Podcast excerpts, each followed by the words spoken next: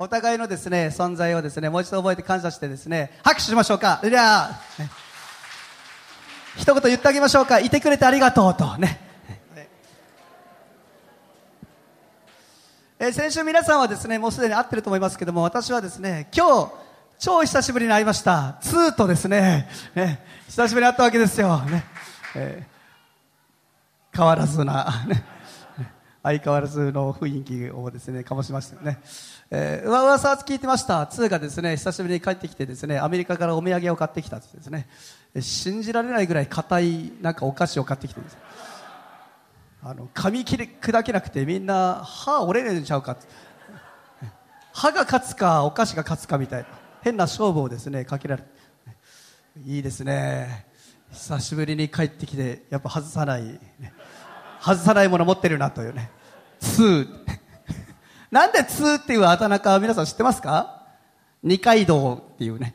2ってところからヒロ先生が2やん。っつって安易なあだ名ですけどね。もう2にしか見えないですよね今。今となりゃね、えー、感謝しますね。昨日はユースがですねピザパーティーしてました。ね。えなぜその人数でその狭い部屋でやったかというぐらいですね、えー B 室でキチキチになりながらですね。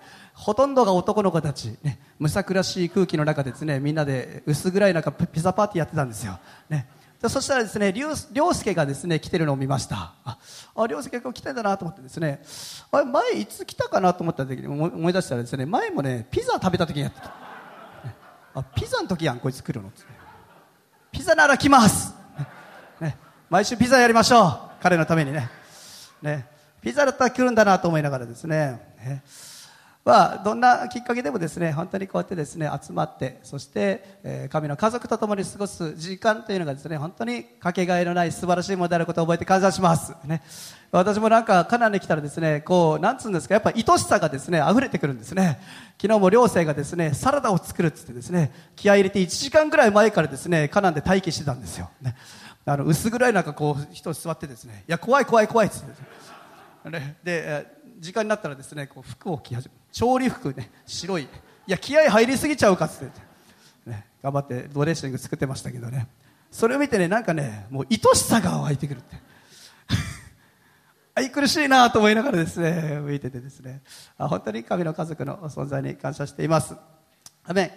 えー手っ取り早い方が勝つんだなということあるじゃないですか、ね、手っ取り早い方が勝つね。えーいろいろ説明するよりも手っ取り早くした方がいいっていう時ってあるじゃないですか。私ね最近紹介される時ねよく言われるんですよ。YouTube の方恥ずかしいんですよね。先日もですね読売ランドで集会やった時にですねあのお母さんがねちっちゃい子供連れてきてですね。そしてね婦人世代に結構私人気あるもんですからね、えー先生サインお願いしてもらっていいですか？って言われてあいいですよ。つって。で書いてたんですよ、ね、いや嬉しい。先生の歌聞いててみたいな感じでですね。婦人が盛り上がっててですね。あそうですか。あざます。ねそしたらですね子供がですね誰って聞いてるわけですよ、ね、お母さん誰この人って言ったら YouTube の人って。ちょ、ちょ、ちょっと、その紹介は恥ずかしいですね、つって。ちょ、やめてもらっていいですか。つってですね。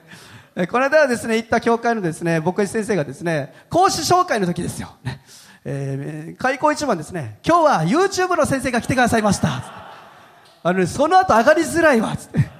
講談にどんな顔でですね、まあ YouTube の人ですみたいに、めちゃくちゃ恥ずかしいなと思いながらですね、手っ取り早いんですよね。えーみんなが見てるから、みたいな感じでですね、えー紹介して、まあ嬉しいですけどね。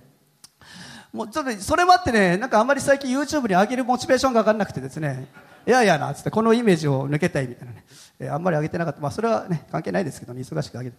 でもですね、最近、あ、YouTube 上げててよかったなと思うこともあったわけですよね。えー札幌市にですね、住んでいるですね、ブリーダーのですね、ヘラクレス、あ、じゃあカブトムシクワガタのブリーダーのですね、えー家族がいてですね、ビートル祭りも来てくださった方々なんですよ。で、ビートル祭りでカブトムシ買ってったらですね、卵たくさん産んで子供、あ、そう、幼虫いっぱい産んで、えー自分たちで飼いきれないんで、えー引き取ってもらえませんかみたいな感じでですね、あの、いや、あんまりいらないんだけどなと思いながらですね、あ、わかりました、つって。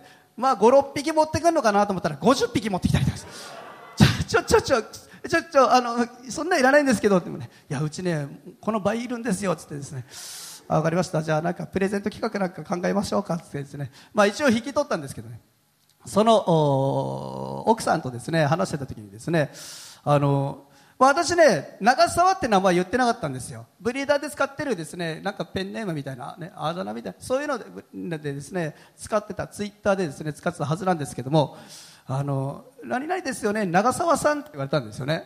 で、あ、あれ知ってんだな、名前と思ったら、あ、長澤さん、あ、すみません、タカさんですよね、みたいな感じで。いや、どっちにしてもなんで名前知ってんのかなと思ったらですね、あの、YouTube 見てますって言われて。え、え、え、そうなんですか？みたいな。いや、なんかあの、教会のことをインターネットで調べたら YouTube が出てきてですね、つって。で、えー、YouTube いっぱい出ててですね、いや、すごく歌ってらっしゃるからっ、つってですね、子供と見てますって言われてですね、あ、そうですかっ、つってですね。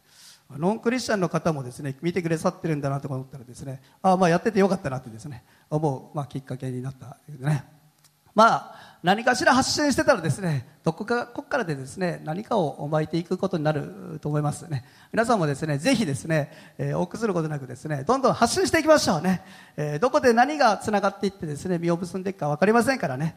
アメン。感謝します、えー、主イエス様についていくときに、えーいつもすいすいとですね、えー、行くわけではないわけです、ね。えー、時には壁にぶつかったり時にはこう後ろ髪引っ張られるようなことだったり、ね、時にはですね困難を覚えることだってあるかもしれません。でも主は必ずその不安を拭い去ってくださる方です。今日はですねそのことについてちょっと分かっちゃっていきたいと思うんですね、えー、マルコの福音書の一章を開きたいと思います。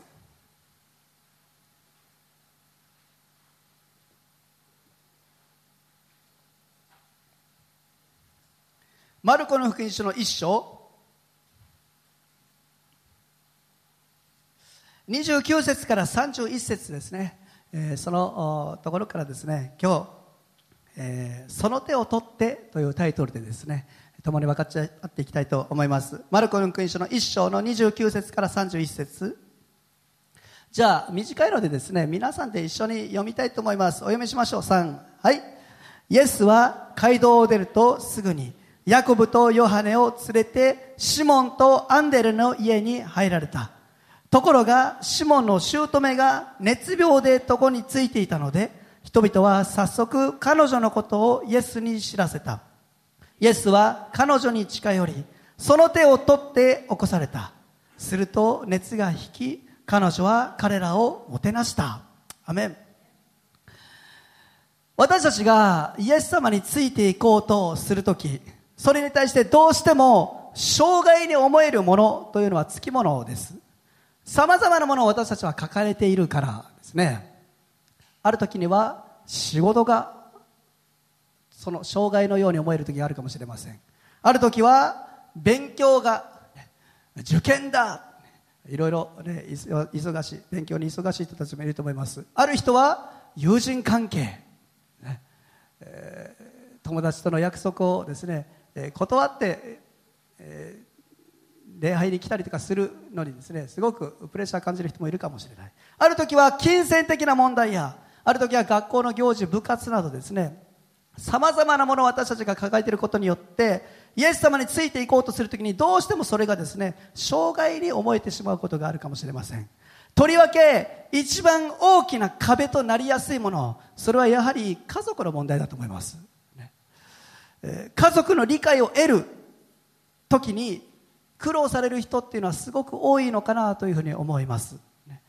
ある人はですね言われたことがあるそうなんですよ。私聞いたことあるんですけどねある夫人、まあ、カナの人じゃないですけどね、えー、こんなふうに言われたっていうね夫人と会ったことあるんですけども旦那さんがですねもう教会行くのやめてくれってですね頼んでですね、えー、まあ教会行くのは許してくれたけども洗礼はやめてくれ、ね。えー、自分が死ぬ時までは洗礼受けないでくれっていうですね。そんな頼まれ方してどうしたらいいですかみたいなですね。相談を受けたことあってですね。いやそれやばいですねっつってですね、えーまあ、祈りましょうっつってですね、まあ、祈ったんですけどもね。まあやはり、ね、家族の理解を得るっていうのは本当に苦労されている人もたくさんいるんだろうなと思います。ノンクリスチャンの家庭え、親やあまたあご主人、奥さん、ね、そういう方がノンクリスチャン理解をなかなかするのが難しいという中でですね、えそれでもイエス様についていく、ね、それでもイエス様に従っていくイエス様を信じていくというのは時にはすごく大きな壁を感じる時があるかもしれません。その中で教会に行くことをですね許してくれている理解してくれている家族がいるというのは皆さん感謝ですね。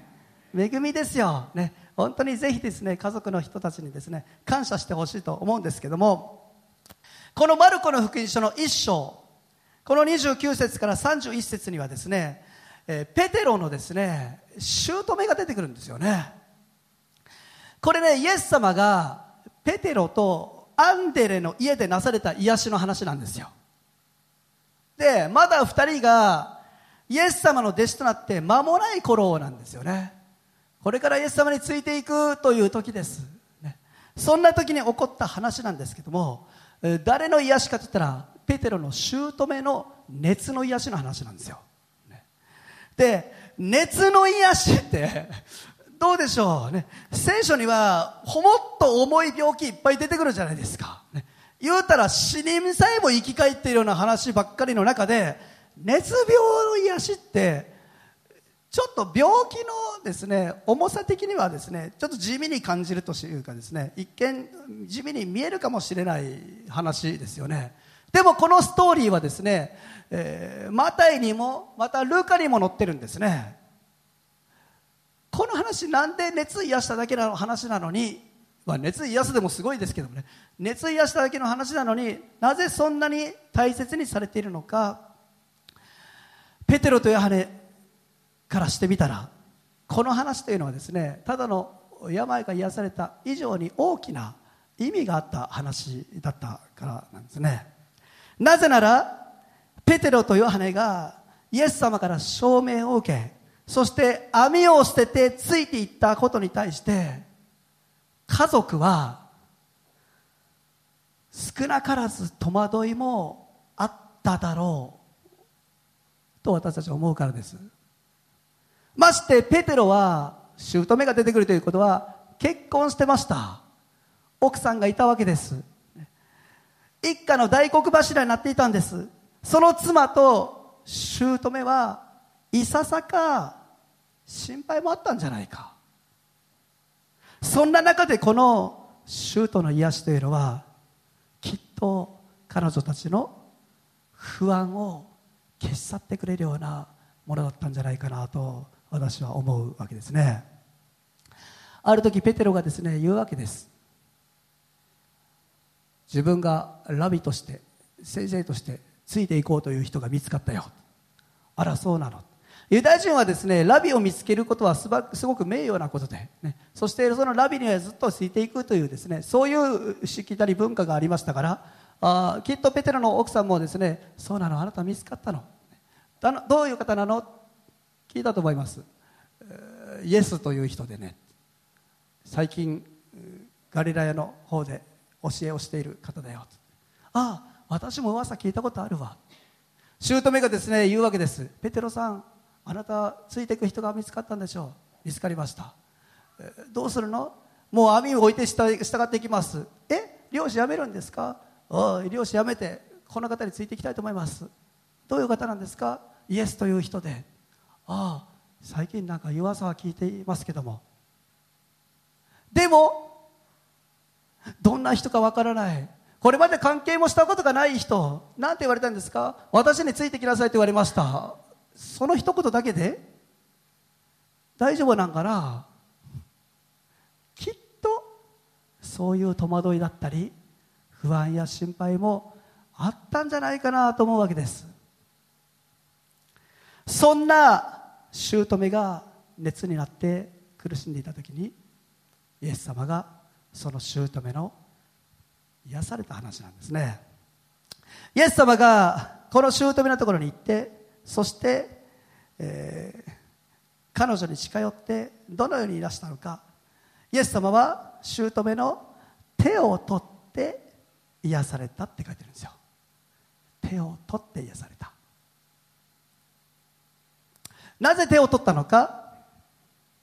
言葉で命じるだけでもイエス様だったら彼女を癒すことはできたかもしれない。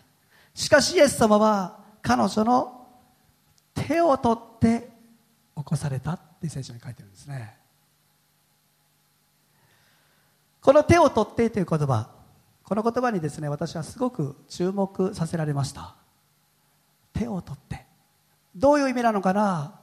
聖書で言語を調べたところこの言葉はクラテオという言葉が使われているということが分かりました。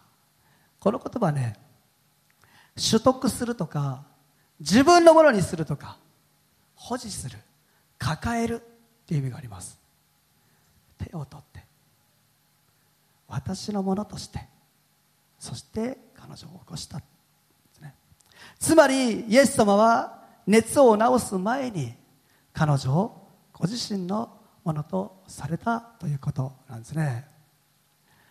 私大好きな賛美があってまあ、きっと皆さん知ってると思います。私の人生の大きな節目の時は必ずこの歌をですね歌ってるんですよね、えー、牧師安守式の時もね、えー、また結婚式の時もですね婚約式の時もですね必ず歌ってきた歌、ね、分かる人は分かると思いますけど詩編651番「主が私の手を」って言ったんですね。ちょっと歌ってみましょうか「主が私の手を」取ってくださいますどうして怖がったり逃げたりするでしょう優しい主の手にすべてを任せて旅ができるとは何たる恵みでしょう。アメン。主が私の手を取ってくださいます。どんな旅をしていてもですね主が私の手を取ってくださるならば怖がったり恐れたりすることはない。そういう歌ですけども。まさにですねこの時イエス様はこの姑の手を取ったって書いてるんですね。イエス様の行動は何を伝えているのか。あなたの手を神様は握り続けてるよ。安心してペテロを送り出してもいいんだよ。心配する必要はないんだよ。安心と慰めをですね彼女にもたらすものになったんじゃないかなということをですね私は思わされるわけですね。イエス様は私たちの人生を知っている方です、ね、そして私たちの状況も知っている方です、ね、私たちがイエス様についていこうとするときに時に障害やまた壁になることを感じる時あるかもしれない。後ろ髪引っ張られることを感じられることあるかもしれない。でも主はそれら全ての状況を知りそしてそれらも心に留めてそしてその家族にその状況にさえも手を差し伸べて触れてくださってそして私たちを導いてくださる方であることを覚えて感謝します。え先日リバー生のですねある方に会ったんですね。その方はあ、まあ、女性の方でそして、えー、賛美チームに入っている。そして賛美の働きをしている中でですねこのリバーワーシップスクールにですね導かれて学んでいるという方でした。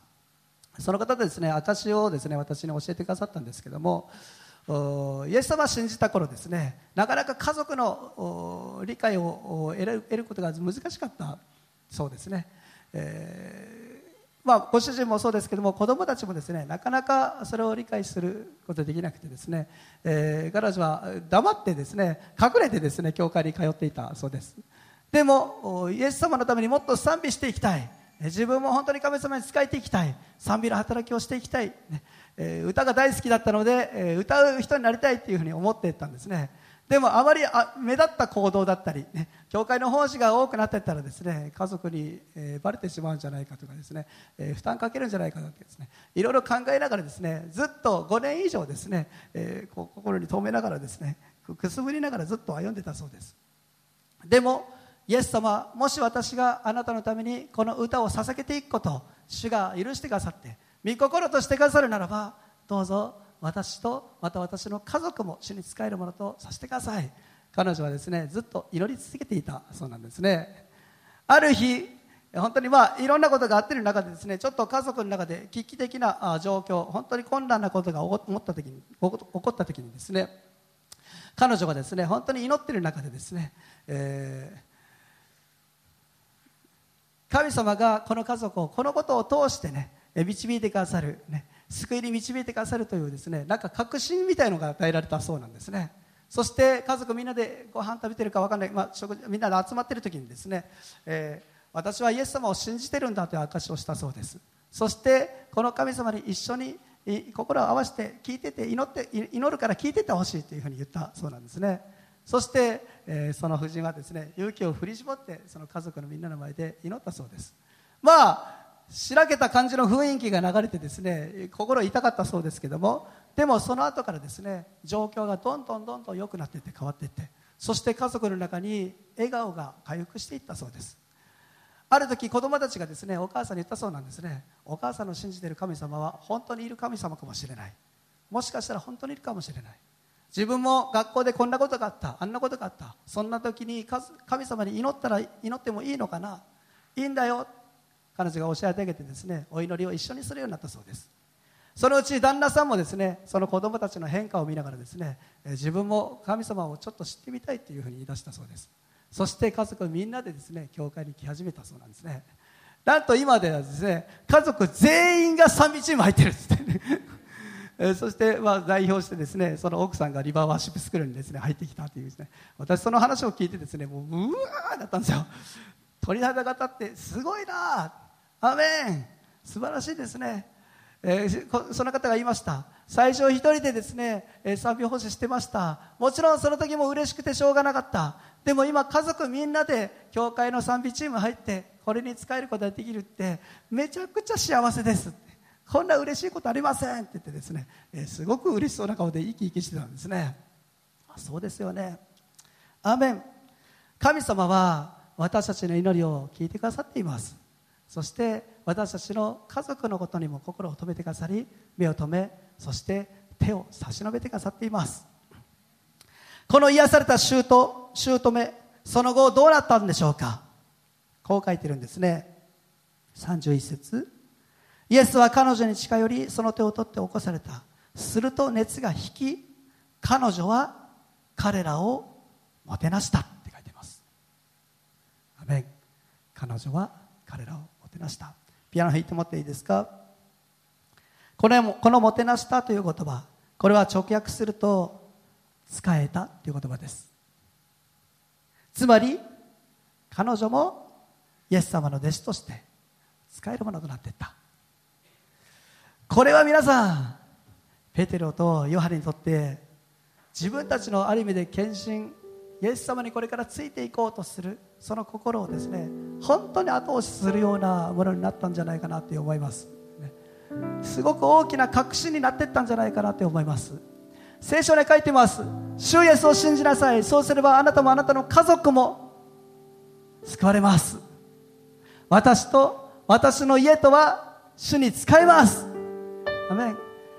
聖書は神様はいつも私と私の家族。アメン。私と私の周り。心を止めてくださっていること。約束してくださっています。イエス様に従い人生かけてついていく時。時には困難があるかもしれません。葛藤があるかもしれません。迷いがあるかもしれません。しかし主は必ず印を通してその道に平安を与えてくださいます。職場の中で自分が置かれている立場の問題環境の中で時には理解が得られなくて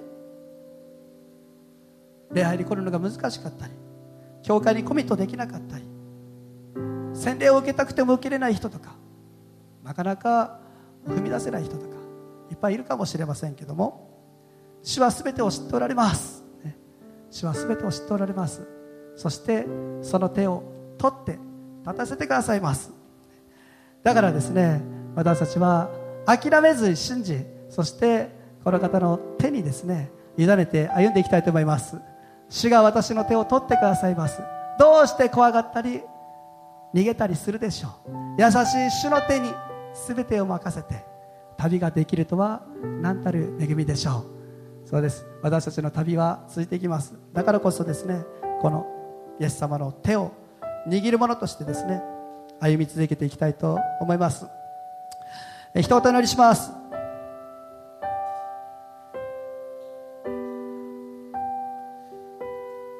天のお父さん感謝します。私たちのことを知って知り尽くしてそして私たちを導いてくださる。イエス様感謝します。イエス様の方は羊飼いとして私たちをその杖を持って鞭を持って敵を困難を問題を打ち払いそして導いてくださる方ですから感謝します。時に私たちはイエス様についていこうとするときイエス様に従っていこうとするときイエス様を信じて歩んでいこうとするとき後ろ髪を吹かれるような思いをするかもしれません。でもイエス様あなたはどんな状況も心に留めそして私だけではない私の家族にも私の職場にも私の友人にも私とつながる全てのことにも思いを働かせてそして奇跡を与えてくださる方ですから感謝します。宮沢を起こしてくださる方ですから感謝します。安心しなさい。私が共にいるよという印を与えてくださる方ですから感謝します。ならばイエス様どうぞ私と私の家族私の状況にも働いてくださいます。お願いします。見ておいてくださいます。お願いします。そしてその手を取って立ち上がらせてくださいます。お願いします。共に使いていくものになりたいです。主と主の家に私と私の家族は従っていくものとなっていきたいです。どうぞあなたが導いてください。イエス様感謝します。あなたと共に歩む人生にはそのような喜びと印があることを覚えて感謝します。どんな壁も主とならば超えていくことができることを感謝します。どうぞ私たちがああなたの道をまっすぐに、えー、ついていくことができますように、えーどうぞ導いてください。感謝しイエス様のお名前とお祈りします。アメン。